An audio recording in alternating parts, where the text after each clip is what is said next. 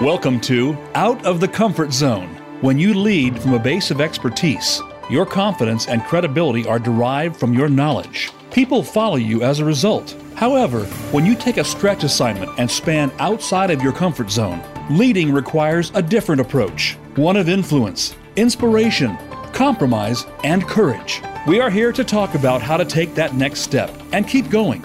Now, here is your host, Wanda Wallace. Welcome to Out of the Comfort Zone. The leaders that I talk to often talk about the decisions that they're faced with, and they're often asking themselves and me if they made, quote, the right call.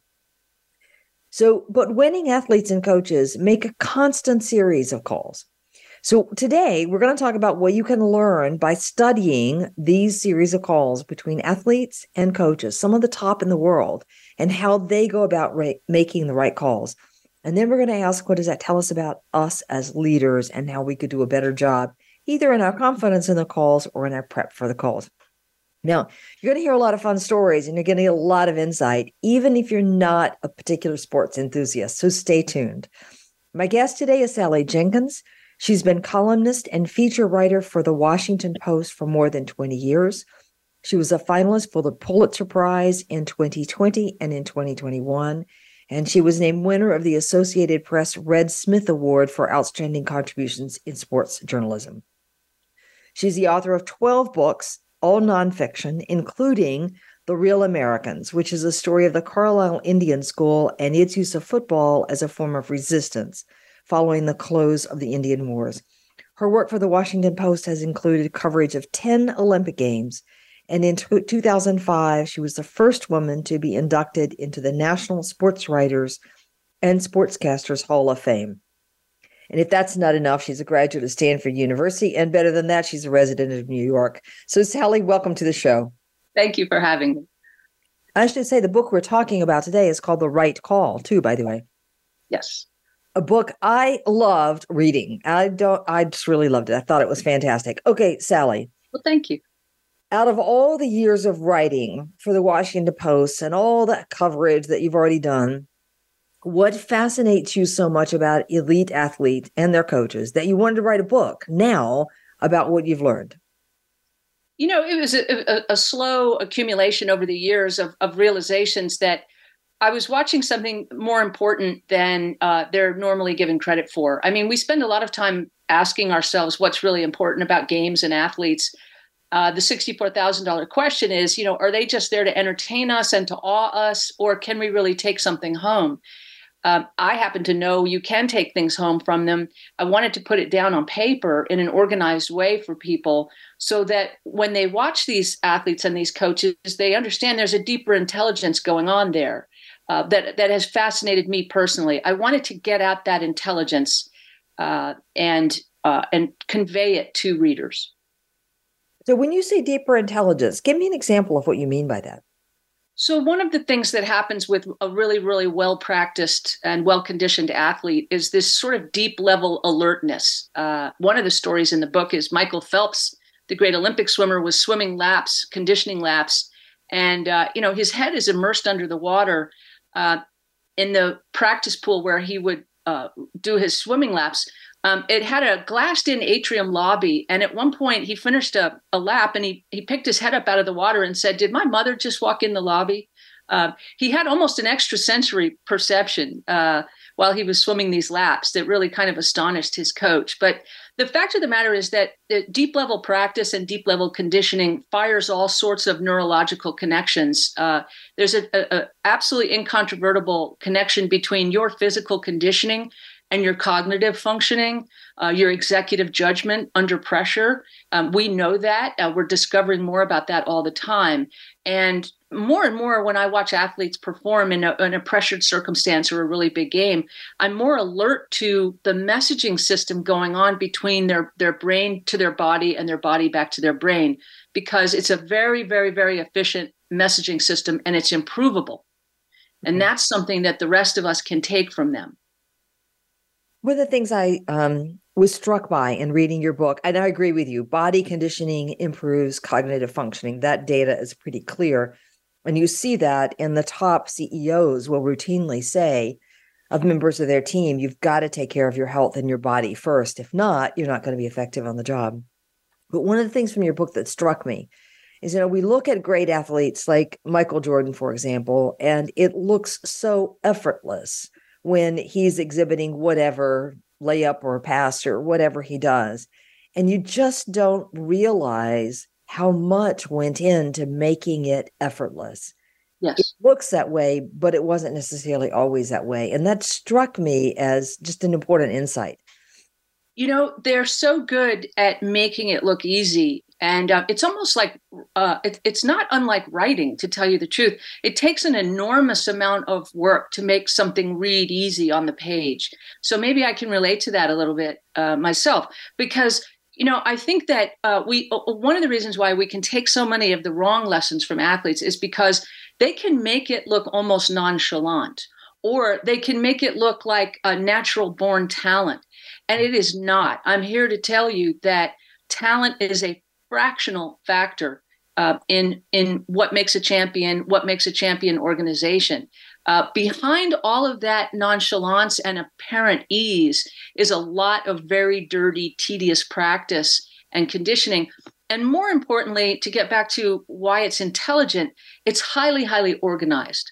These people are not haphazard in their in their practices uh, that lead up to those performances, and they're not just drifting and they're not just waiting for a jolt of inspiration you know? The rest of us tend to drift a little bit in our approaches to our work uh, or our lives or toward decision making athletes are the most intentional people in the world in how they go about their work.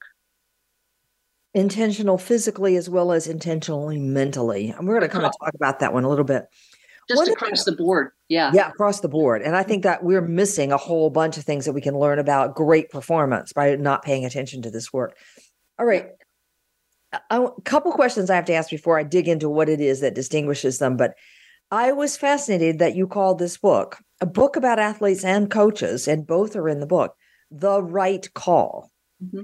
so it why the right call? You're, we're talking about decision making why because athletes, even in their most uh, intuitive seeming split second moment, are making decisions. Those are micro decisions that a Steph Curry, when he's taking a shot for the Golden State Warriors, you know, or a Jimmy Butler, um, you know, a great NBA player, uh, when he's letting that ball go, that's a decision. And there's several micro decisions that led up to that shot. You know, where to take the shot from, when to take the shot, what's what's your takeoff point? Do i go to my left? Do i go to my right? You know do i go all the way to the basket or do i pull up for the three pointer there's all these things rush through their minds and they make they make a series of small micro judgments leading up to the big shot. Uh, there's there's not there's no matter how split second it is it's always married to method and decisional expertise under pressure okay, I have to know more about this. Decisional expertise under pressure, something we don't talk about nearly enough in leadership roles. Last question before I dig into the components of this one. Mm-hmm. You say in the book, and you've said this to me personally as well, that watching, writing, and watching about these athletes and the coaches changed your work. Can you tell us that story? Oh, that yeah. They, I mean, they've really they've really influenced me profoundly, and it, that's maybe one of the most surprising things in doing the book and arriving at the decision to do the book really came from from that realization the extent to which i had been impacted by the people i'm covering. You know i uh, i write at one point in the book that you spend your whole life trying to put these people down on paper you know literally stamping them down in letters on the page. And i didn't realize uh, how much of an impression they were making on me. Uh, i do now i'm more cognizant of it now but their habits have become more my habits at work um, I'll give you just one brief example of that. Um, and, and maybe this will help people understand how maybe examining athletes more closely uh, can impact their own habits. Uh, you know, deadline writing under pressure, that's performance under pressure, right? When the Super Bowl is over, you have about 90 minutes after the score is posted, on the final score is posted on the scoreboard to write about a thousand words. Okay. Uh, that's my job at the end of the Super Bowl. That's a really high pressure endeavor. Um, it is a lot easier to manage that pressure if I've I'm super prepared in the walk up to the game, gone back through all the interviews from the week and pulled out all the different quotes that could be interesting and applicable after the game. I have them already typed up. I have a couple paragraphs that I think are probably going to be pretty useful and potentially meaningful, potential pressure points in the game. Some of it I may have to throw away, uh, some of it I may not use. But I have always got it uh, right before that that scoreboard um, finally ticks zero. I have a bunch of material that I can pull from and use so that I don't have to write a thousand words in 90 minutes. I only have to write about 500 because I'm prepared, right, for the pressure I'm going to face, right? So I started doing that more and more. I don't go into a big game situation anymore without a bunch of uh, what they call B matter uh, sitting, you know, right there ready to cut and paste. It sounds like you're doing the same thing that the athletes do. You're breaking down that article into a series of micro decisions. Yes. Am I going to talk about this person or this quote or this pivot in the game or this shot or this prep or this whatever? And you're anticipating what might happen and then yes. you're prepared for it. Two of the qualities that I recognize in the methodology you talk about from athletes exactly. And you have to be prepared to you know not use some of it um, you know but is it really going to waste if it's making you feel more comfortable and deal with you know the kind of uh, choking feeling that you may experience you know at, at 8.30 at night uh, at, when the super bowl has just ended? You're just a lot more comfortable. You know you can mitigate the pressures you're going to be facing if you've got some wherewithal you know if you're walking into that situation knowing uh, that you prepared maybe better than a lot of other people to your left and your right. Yeah, and you never know what's going to happen. I think that's the other thing. As I listen to the stories about the preparation from athletes, you just some things that seem like that's ridiculous, and then lo and behold, one day in one game, out of nowhere, that preparation turns out to be really significant. And one of those was a Super Bowl story. You want to tell the story about sure, the? I, I love that story. It it it came direct from Peyton Manning, who I spent a lot of time talking to for the book. He was the great Hall of Fame quarterback for the Indianapolis Colts and then the Denver Broncos. And um, and Peyton told me this story uh, when he was with the Colts. His great coach Tony Dungy, about once a week, would get out a garden hose and spray the footballs with water uh, until they were soaking wet, and then he'd throw him on the field, and he would make Manning practice with the wet football. Him and his center Jeff Saturday would have to practice the snap exchange and run through the playbook using really wet footballs. And Saturday said to Peyton, he said, "What are we doing this for? This is so stupid. We play in a dome, you know." And um, and and Peyton said, "Well, I don't know, Jeff. I mean, maybe there could be a hole in the roof or something. You know, I don't know why he's doing it." Well, the Super Bowl that year was in Miami, and uh, Miami doesn't get much rainfall uh, in February. But on this particular day, a monsoon came out of nowhere, and Manning opened up the windows of his hotel room on the morning of the Super Bowl and saw just sheets of rain outside. And he actually felt like comforted. You know, he was like, now I know like why he made us do that with those wet footballs. Uh, it was a big deciding factor in the game. Manning and the Colts never fumbled the ball. Their opponent, the Chicago Bears, fumbled the ball twice on the quarterback center exchange, and uh, it was it was really the difference maker in the game. Um, you know, Manning told me it's an old quote. Uh, your pressure is something you feel when you don't know what the hell to do. You know, when when when the game is over, a lot of Super Bowls, a lot of big big games, forget never mind football, are you know, so many times sports events are decided in the last two minutes, right? Right. Uh, and they're decided by very marginal things you have to be able to identify those marginal factors like a wet football. You have to be able to write the story about it on command in about 90 minutes and present it in English that other people are going to be able to understand. And when you're just more prepared the way Peyton Manning was prepared to, to handle a wet football, you just feel better right. as you go about that that job. Well, and you've got more, you understand more the micro decisions that are going to lead to success. And you're right. We're talking about fractions of inches, sometimes fractions of seconds, fractions in speed. I mean, all sorts of things that are going to make the difference between winning and losing. We've seen too many of those watching games. All right. I love one quote that you said. You said, We can, can't borrow athletes' bodies, but we can certainly borrow their decision process. So as you looked at the athletes and their coaches, you identify seven things that they really work super, super hard at to be prepared for those crunch moments and those decisions. Let's run through those. What are they? Okay, so the, the, the seven principles, and here's where they come from. I looked at the wide, wide, wide variety of athletes and coaches I've covered. Uh, Laird Hamilton, greatest big wave surfer in the world. Diana Nyad, greatest endurance swimmer in the world, who swam from Cuba to Florida. Uh, Tom Brady and Peyton Manning, NFL quarterbacks. Uh, Tommy Amaker, great basketball player and now basketball coach. Uh, Steve Kerr, Golden State Warriors. I looked, I, I, I, went through, interviewed all of them, talked to all of them. Uh, Jill Ellis, coach of the World Cup women's soccer team. And I said, what are their commonalities in their practices and their habits? Where do all roads intersect? And they intersected in seven places, right? Mm-hmm. Seven, seven practices. And those are conditioning, practice, discipline, uh, candor, culture, failure, and resilience to failure, and intentionality. Those are the seven subjects that came up time and time and time and time again, no matter the sport, no matter the coach or athlete that I was talking to. And those are pretty broad terms. And one of the things that's a little frustrating about sports is we lapse into buzzwords and, uh, you know, sports speak, uh, bring your A game, you know, only the strong survive, all that nonsense. Um, what I wanted to do with each of these terms was unpack them in a very, very detailed way with stories straight from the horse's mouths, coaches and, and top athletes. What is culture? What is conditioning? What is real discipline? And how do you impose discipline on an organization? Because quite frankly, the only people I, I know of that that that take well to you know orders, the only adults who accept orders from someone else, uh, you know, live in barracks. Uh, you know, discipline is a really, really tricky subject and hard to impose. So I really wanted to take those terms that we throw around so loosely and uh, and say what do they really mean and and how do you really construct okay. conditioning. All right, so let's take them because in my reading of the book, they build one or the other. Like you can't get to the bottom one without getting the first couple of ones. So, right.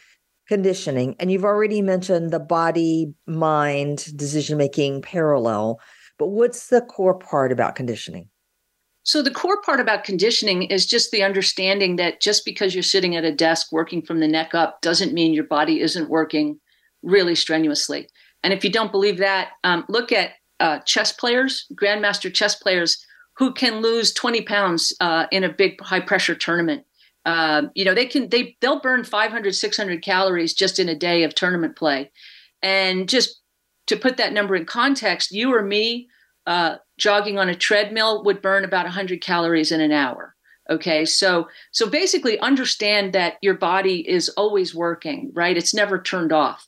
Um, it's it's burning. And so uh, it's a pretty fundamental thing to understand that and to realize that like your best judgment and your best cognitive function no matter who you are is not going to come sitting at a desk when you're drinking a diet coke and eating a glazed donut Okay.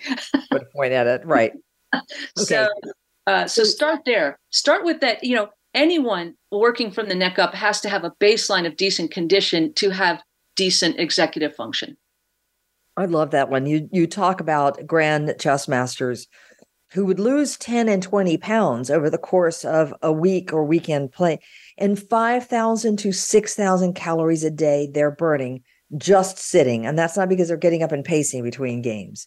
There's a there's a rather famous study. You know, these guys have been uh, hooked up to monitors and Fitbits. There's been a lot of study about them, and one study in particular by a guy out of Stanford found that they they really their bodies are like marathon runners. You know, that's their caloric sort of metabolism metabolism.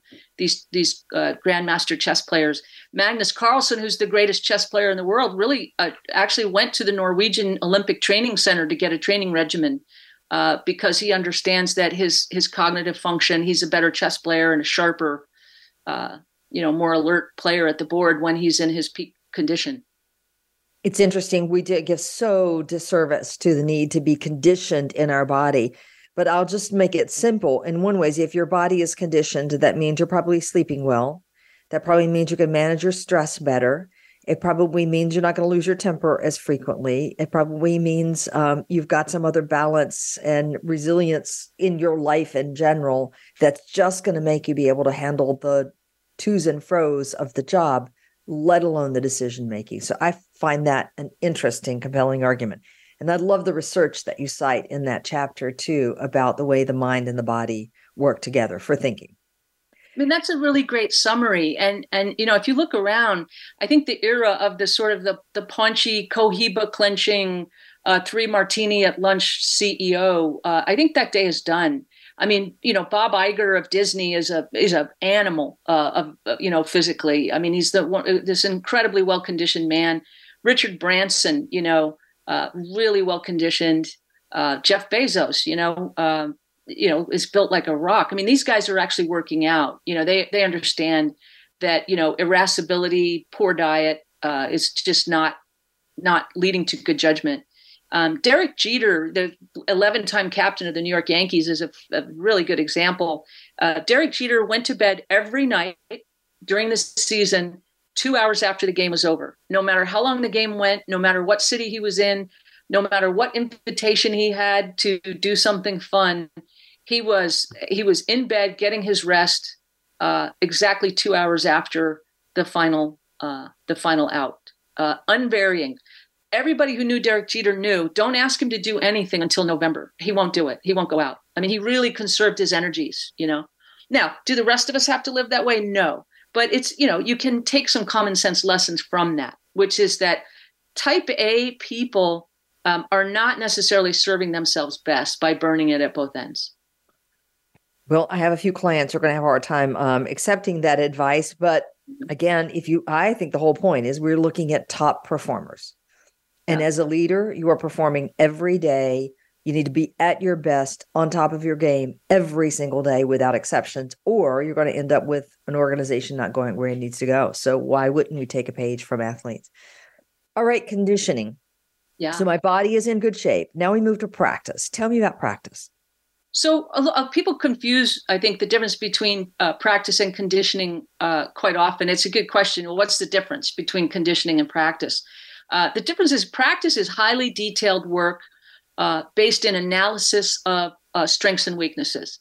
So it's it's fine tuning, right? You have a baseline of conditioning, and on top of that, now you start practicing for specific skills.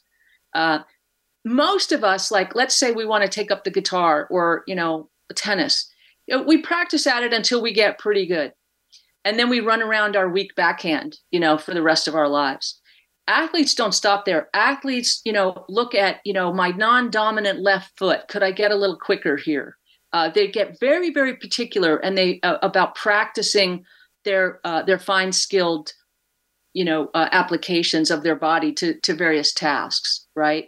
Um, and they are very very uh, they're they're real seekers and searchers looking for millimeters of improvement or, or rpms of improvement um, I'll give you just one example. Tom Brady, you know, Hall of Fame quarterback, was faster in the 40 yard dash at the age of 42 at the end of his career than he was when he was 20 years old and drafted out of the University of Michigan. He'd gotten a tenth of a second faster over his career at the age of 42. Okay. That's how much he'd worked on his feet, which were his biggest weakness. His foot speed and his foot agility was the biggest weakness of his of his career. I think that puts a point on whether you should um, just emphasize your strengths or you should work on your weaknesses. I think you have to emphasize your strengths and you have to work on your weaknesses because those weaknesses make the difference. I know so many places, so many occasions where a senior leadership team has gotten together and said, let's run a practice. Suppose the worst happened. You know, mm-hmm. suppose there was a nuclear explosion or suppose it was a chemical spill or whatever. What would we do? And they run that practice Mm-hmm. And lo and behold, two years later, something happens and they're so much more ready because having run that practice with the thing you think might never ever happen, but they're a little better for it as a result. And that's a simple version of practice. It's not the detail practice you've been talking about. Well, it's it's a really great lesson because I mean that that's one thing that athletes and coaches are really really good at is practicing in the face of resistance that you're liable to meet, right? Um, you know, uh, here's a simple example. Most of us, uh, I mean, I'm not the first person to have thought of this either. Uh, most of us get ready for a speech or a presentation by just memorizing material, but you're going to have to recall that material on deadline or in front of other people, right? And that's a different sort of pressure. Um, and so, and so, one thing that we could do really pretty simply for ourselves is uh, try to approximate the conditions we're going to be asked to perform in a little bit better golfers are famous for this. They go to the driving range, they beat balls off a very flat driving range into the distance. Then they go on the golf course and they can't understand why, like, uh, why am I not hitting this seven iron the way I did on the driving range? Well, you've got side hill lies, wind, rain, sand. I mean, there's a million factors on the golf course that don't exist on the driving range, right? So, right. right. I remember a college sports team. It was actually a rifle club going up against a national competition, knowing it was going to be covered with cameras. And so the coach brought a cameraman onto the field and said, You're going to practice shooting with a camera in your face because that's what you're going to experience when you're at this competition. So let's get ready for it. It's like approximating as closely as possible the conditions where you make decisions under pressure. That's an interesting lesson for leaders too. Talk about the amount of practice we would need to do. Great example. Let's do one more that's tightly tied to this, and this is discipline. Mm-hmm. Trickiest subject, trickiest subject in the, in the world, trickiest subject in the book. I mean, let's put it this way: veteran NBA coaches like Steve Kerr uh, have a hard time in how they try to impose discipline, and they really, really struggle with it. You know, how is Steve Kerr supposed to tell Draymond Green uh, you know, his his biggest, most temperamental, most forceful forcible enforcer of a player.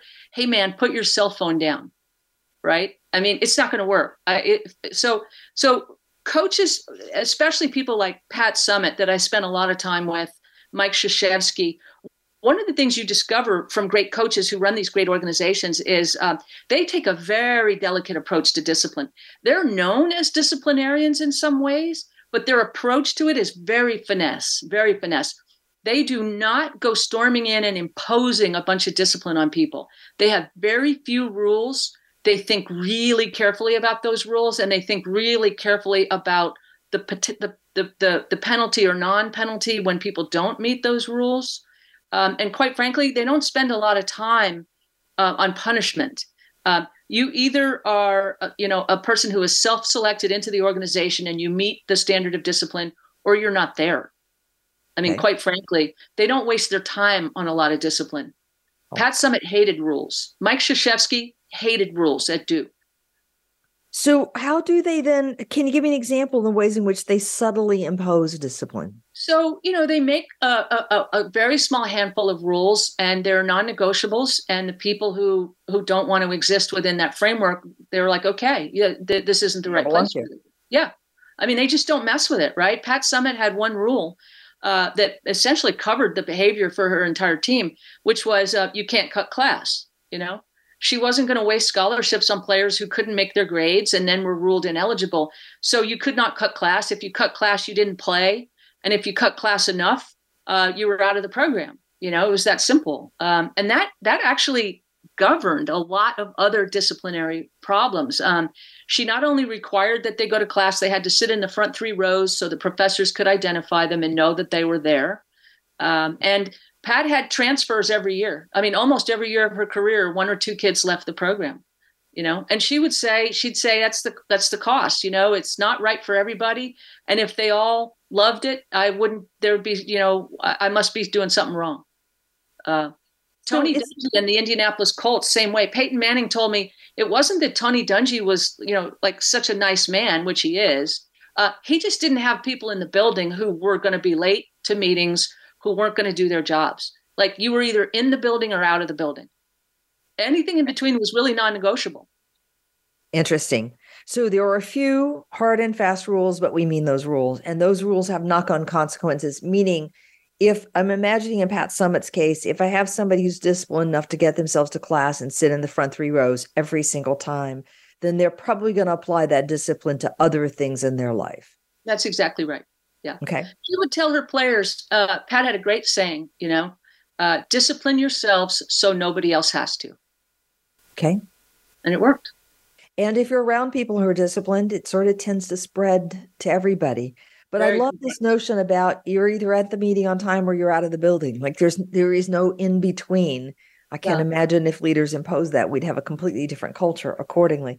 But you have to be careful which uh, rule you impose. Yeah, I mean Tony Dungy, Tony Dungy basically would say in a very understanding way to a young man, look, when you're if you're late to a meeting, it tells me it's not important to you and that I'm not important to you and that what we're doing is not important to you.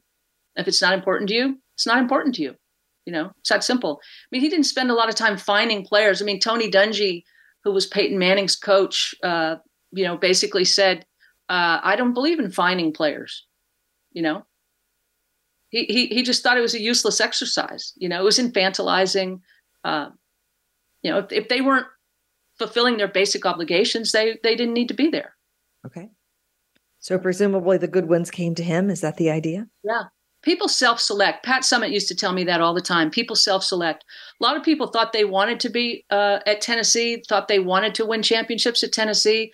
A few of them got there and realized that they didn't want to adhere to all of the things that you know make it for a championship organization. And she found it out very quickly and would tell them, you know, you need to go to school someplace else. Right. You have a famous quote from her, or quote from her that I really loved, which is, and I'm not going to get it right. I'm just going to get the gist of it. She said, "People are afraid to keep score." Well, your father said that, I think, too.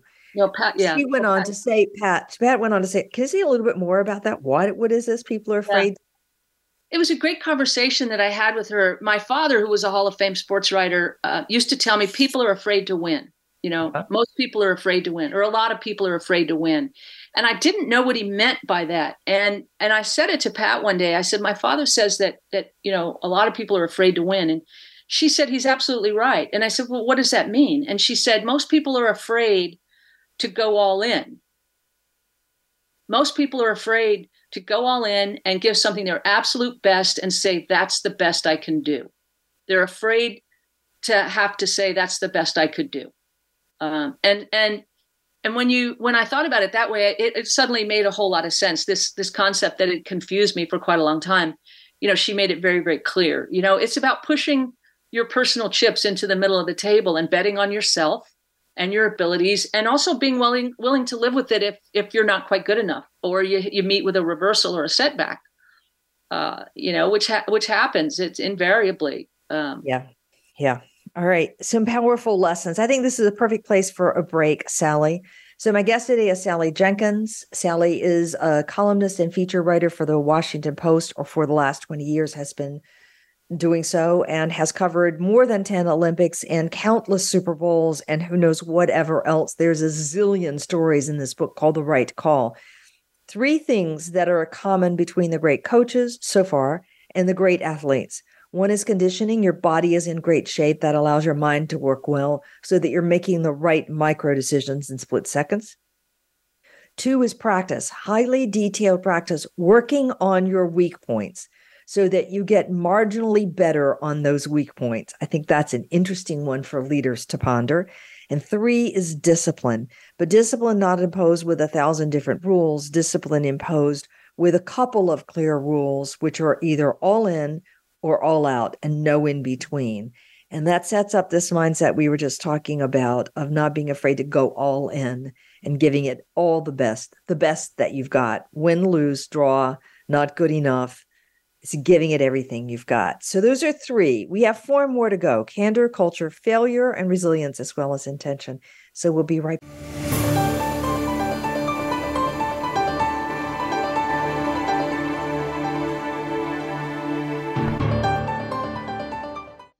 This is Wanda Wallace, host of Out of the Comfort Zone. Do you find yourself in a role where your team knows more than you know? Are you struggling to see how you now add value? For years, I've coached leaders who have moved beyond the comfort zone of their expertise and have developed a methodology to help them make the leap and go on to do more. All of those tips are now packed into my new book, You Can't Know It All. Visit our website at leadership forum.com or tune in to Out of the Comfort Zone for more insight. If you want more information on the articles, books, coaching, and seminars we offer, go to our website at www.leadership forum.com. You're sure to find some helpful links, videos, and more to help you create a winning strategy for your organization. Leadership Forum, helping organizations get it and keep it. Hi, I'm Wanda Wallace, host of Out of the Comfort Zone. We have some amazing guests with some incredibly good ideas about how to take your leadership to the next level. But I find people are looking for more practical ways of implementing those ideas. So we've created an individual subscription service specifically to focus on how to apply. You'll find more about that at www.outofthecomfortzone.com. We have two additional subscription services one for the social group that want to exchange ideas and perspectives with a group and talk about career advancement. And we have a master's level for people who want to take a deeper dive, all on outofthecomfortzone.com. We hope you'll join us. When it comes to business, you'll find the experts here. Voice America Business Network.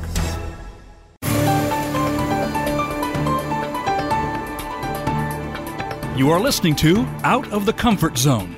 To reach Dr. Wanda Wallace or her guest, call into the program at 1 866 472 5790. Again, that's 1 866 472 5790. You may also send an email to wanda.wallace at leadership forum.com. Now, back to Out of the Comfort Zone. Welcome back to the show. With me today is Sally Jenkins. The book we're talking about is The Right Call. Fabulous collection of stories that Pat has written about over the years from elite athletes and elite coaches. And I think, while it's written about sports, the lessons for leaders is unbelievably powerful. In fact, the lessons for just performers in organizational life is powerful. We've talked about the common things that those those athletes and coaches share. Three of them conditioning the body and the, is in good shape. Practice working on your weaknesses. Discipline, that internal clock regulator that just keeps you going and going and going and going in a steady pace. So you give all your all. And now I want to talk about the last four candor, culture, and then we'll talk about failure and intention. So, candor, how, tell me how this works.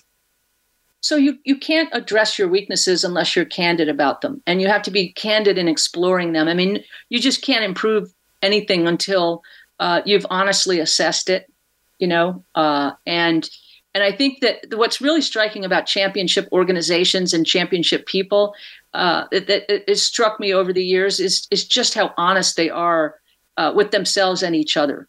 Uh, there's no, um, you know, there's this phrase locker room talk.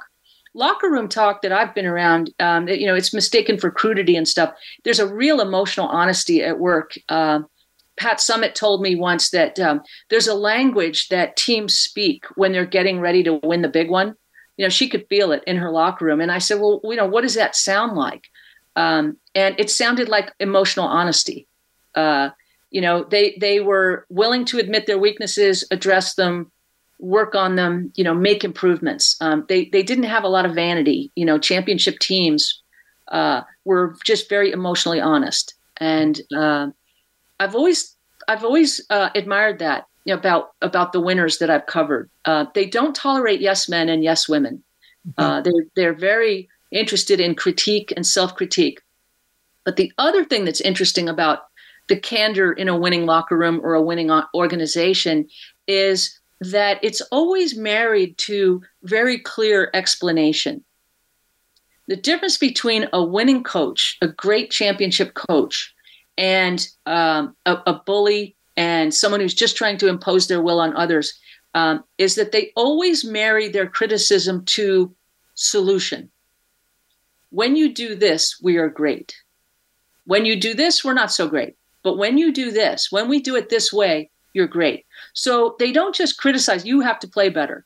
You know, like I, you know, a good editor doesn't tell me you have to write better. They say you're better when you know you pay as much attention to the bottom of the story as the top, and uh, and your middle is weak here. You could shore that up with more material. Coaches present you with hard fixes, right? Not just critic, not not criticism. They don't just praise and blame they explain.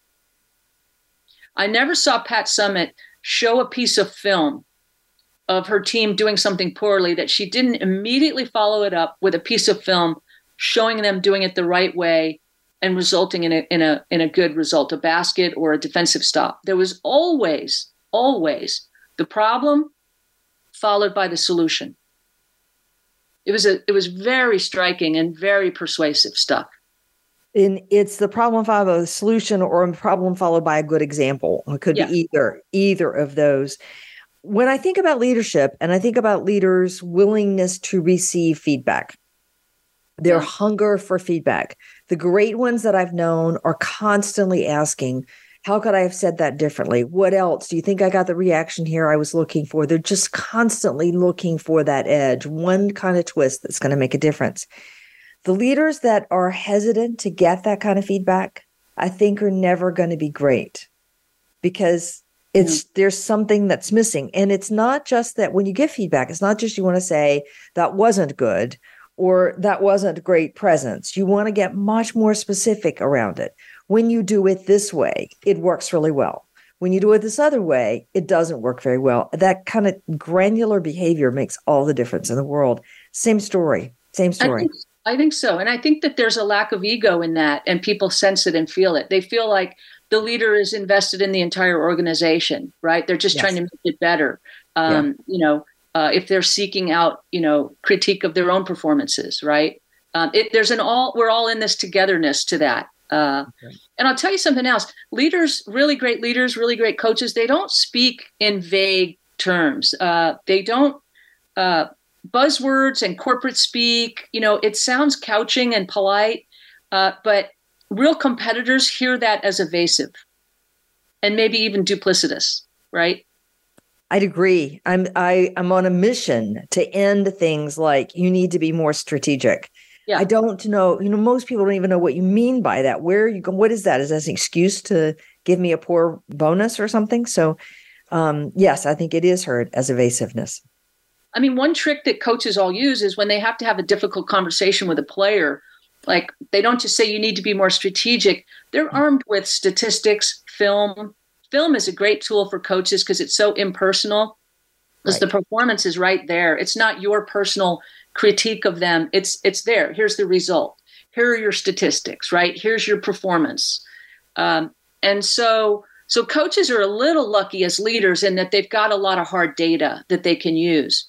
Um, and so, but I do think that it's it's a pretty uh, applicable across the board to say when you're approaching an employee, when you're a- approaching a team member, uh, always marry the conversation to some kind of data, right? So it's not your personal assessment of their their and and, and it ha- and it's impersonal, right? It's not it's not a personal attack.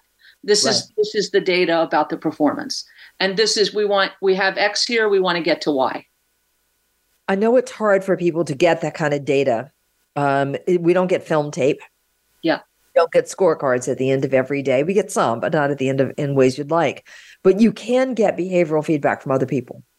How did that talk land for you? How was that meeting for other people? You can get that kind of feedback. And then it becomes data in its own way. How do people react to you? We, have yeah. just got to get better at it. I agree with that one. So here's an area where coaches don't have hard data, which is um, are their assistant coaches teaching well, mm-hmm. right? uh, are they coaching? How well are their assistants coaching? Um, and so they have to go to their players and say, you know, um, and get a feel it, like, uh, you know, is there a teaching weakness here? You know, are, are, are these things getting across, right? Um, and so I think it's very similar actually for, for people who work in offices, you know, who's teaching well, who's leading well. You have to ask the followers those questions. Yeah, yeah absolutely, totally. So that kind of willingness to be very candid because if you're not seeing it, then you can't get the practice to work on the weaknesses. And then you're not getting better. You're not making those marginal gains. All right, culture. Everybody wants to talk about culture. What did you find about culture? Oh, it's the most annoying word in the world, isn't it? Because what does it even mean? Mm-hmm. uh, and and everyone ha- appends like an adjective in front of culture. You know, we have a creative culture, or you know, we have a uh, you know, well, God, there's a million different types of cultures in right. the business world, right? Um, you know, uh, we have a tech culture. We have a, you know, so the problem with culture. Uh, so, what is culture? Culture is an environment. It's a pervasive environment. It's organic. Um, it has to be grown as much as built, um, and it's an atmosphere. Uh, it's the atmosphere in which people work every day, like a petri dish, right? Uh, and um, and you have to be real attentive to it in the sense that uh, the main lesson I learned about culture from the coaches I talked to and the heads of organizations that I talked to, uh, and the players who had worked in great winning cultures. You know, why do some cultures win more than others? Why do some businesses seem to make better decisions over time than others? And the separator appears to be that everything in the culture is in alignment. Alignment was the critical factor there um, when it comes to discerning. Uh, like, so if you say, um, you know, we have a creative culture, but you're rewarding uh, people with the same old ideas, mm-hmm. uh, and your salary structure, you know, is uh, promoting people to sinecures and letting them sit there for a long, long time without making real changes to their departments. Um, and if your your office decor is not particularly creative and you know it looks like an airport, um, that's not a creative culture. That's not that's not a culture at all, much less a creative one. So you have to align all of those things: the people you're selecting, the way you're rewarding them, the atmosphere that they're working in, literally what's on your wall, the walls of your building. One great example of that in the book is Steve Kerr and the Golden State Warriors. Kerr wants a culture. He believes players play best uh, when they're feeling uh, playful, joyful. He believes basketball is a game that should be played with a sense of real high spiritedness, that that is what brings the best performances out, and uh, especially under pressure. And so if you look at the Golden State Warriors warm ups before games, so many teams warm up in like regimented lines. The Warriors are all over the place. They're doing trick shots before the game. Steph Curry's throwing the ball backwards over his head. You know, um, they, they're just there's loud music playing and they're all laughing and they're playing around like a bunch of kids, getting really, really, really loose. That is just perfect cultural alignment for the culture that Steve Kerr wanted to build with the Golden State Warriors. And it, it just flows through the ent- entire organization and you see it on the court in the way they play the game. Okay, I They're get a that. very loose outfit. Okay, that should leave a few leaders with a pause. All right, let's talk now. And we were saving the best part for the very last two. This whole notion of failure. Yeah. We think about the winning, but we don't think about the failure. So, what did you find about athletes and coaches, the elite ones? It's my favorite failure it's my favorite subject in the world, not just in the book, but uh, it's it's it's always been far more interesting uh, to think about uh, f- to look at failing teams and be in losing locker rooms um, than in winning ones. To tell you the truth, winning locker rooms are people are very very um, self-congratulatory and self-assured. The losing locker rooms. You've got people who are really questioning themselves and what they've been doing. Um, they're much more sort of naked uh, emotionally. Um, and talk about candor, right? I mean, that's the most honest stuff you ever hear. You hear in a losing locker room. Um, and so, you know, it was funny. One editor said, well, maybe the chapter should be resilience because failure is such a negative sort of term. And I was like, no, you know, failure is the most common experience in the world. We all encounter it. And it's if athletes are worth examining, it is in how they deal with failure. Because how they deal with failure is what sets them up to win the big one. It is an essential precondition for winning and for achieving. You can't do anything without it. Um, they are like engineers who understand that unless you put something through a really severe stress, stress test, you can't fully understand how it works and how to make it better. Athletes suffer failure time and time and time again in ways that we don't really examine that closely, but in ways that I've come to respect more than anything else about them. So how do they deal with these? I mean, first off, you're going to lose way more games than you're ever going to win. Sure. Whether you're a coach or whether you're an athlete. Yeah. I mean, the greatest clutch shooter in the NBA misses, you know, usually, um, you know, 60% of his shots and keeps coming back and taking them, you know? I mean, a really great, great shooter in the NBA only shoots about 40%, 42%, you know, I mean, you might have a night when you're 50 or, or better, but that's that's rare. Your, your your career percentage is well under 50%. So, um, you know, I mean, my favorite statistic almost every year at the Super Bowl is you run over the roster, the game day roster of the Super Bowl teams. There's 53 men on a roster. Usually, 20 or more of them weren't even drafted out of college coming out of college, they were not considered good enough for a minimum rookie salary and an invitation to a training camp.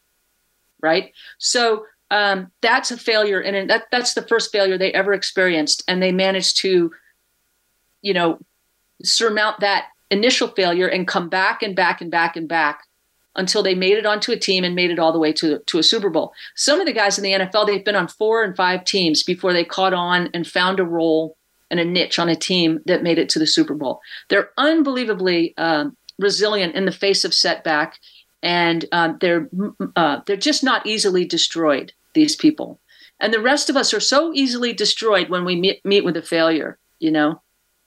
So why? What is it that keeps them going and coming back and back and back when all the data would say, "What are you doing? You're not making it." Uh, curiosity, for one thing. Athletes are such deeply curious people about. Um, yeah, uh, uh, Steve Young, who was a great quarterback for the San Francisco 49ers, has said that sports are the greatest laboratory of human behavior in the world.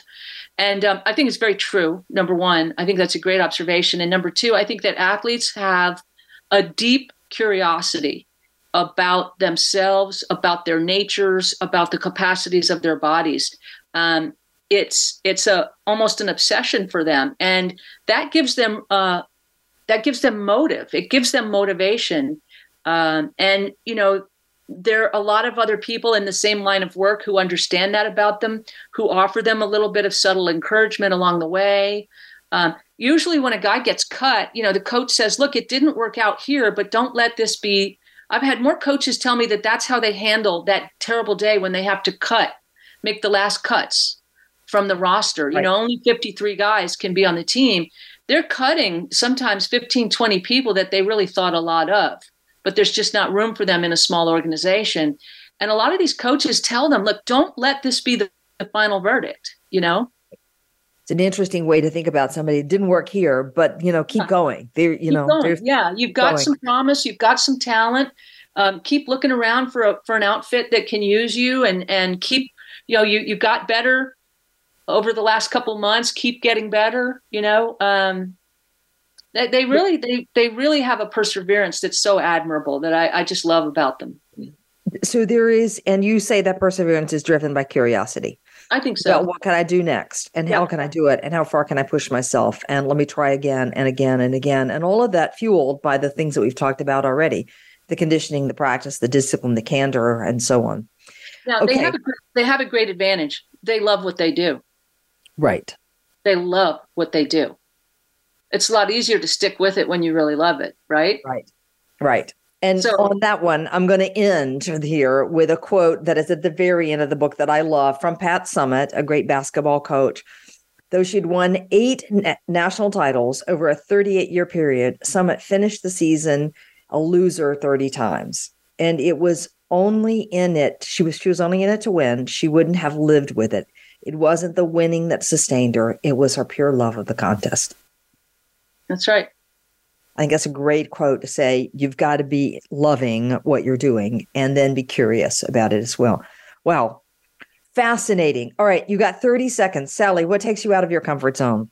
Oh, boy. I love scaring myself. Uh, writing longer stories, writing books, uh, deeply uncomfortable, deeply uncomfortable process. I tried to quit on this book. I tried to give the money back halfway through, I was so scared that it was terrible that um, that I called my agent and said, "I, I, I may have to, I may have to tear up the check." Great. I'm glad you didn't because it's an absolutely fabulous book. Thank you. Great. My guest today, Sally Jenkins. The book is called The Right Call. If you're looking for understanding what it is, what it takes to move your performance as a leader or as an individual, just a notch better to be better than your competition, I don't think you're going to go wrong by reading this book. Plus, it's fascinating stories, even if you're not a sports enthusiast.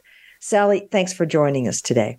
My pleasure. Thank you so much. It was a fascinating conversation. I loved it. I Hope you'll come back again for more. And, and join us next week for a more episode in Getting Out of Your Comfort Zone.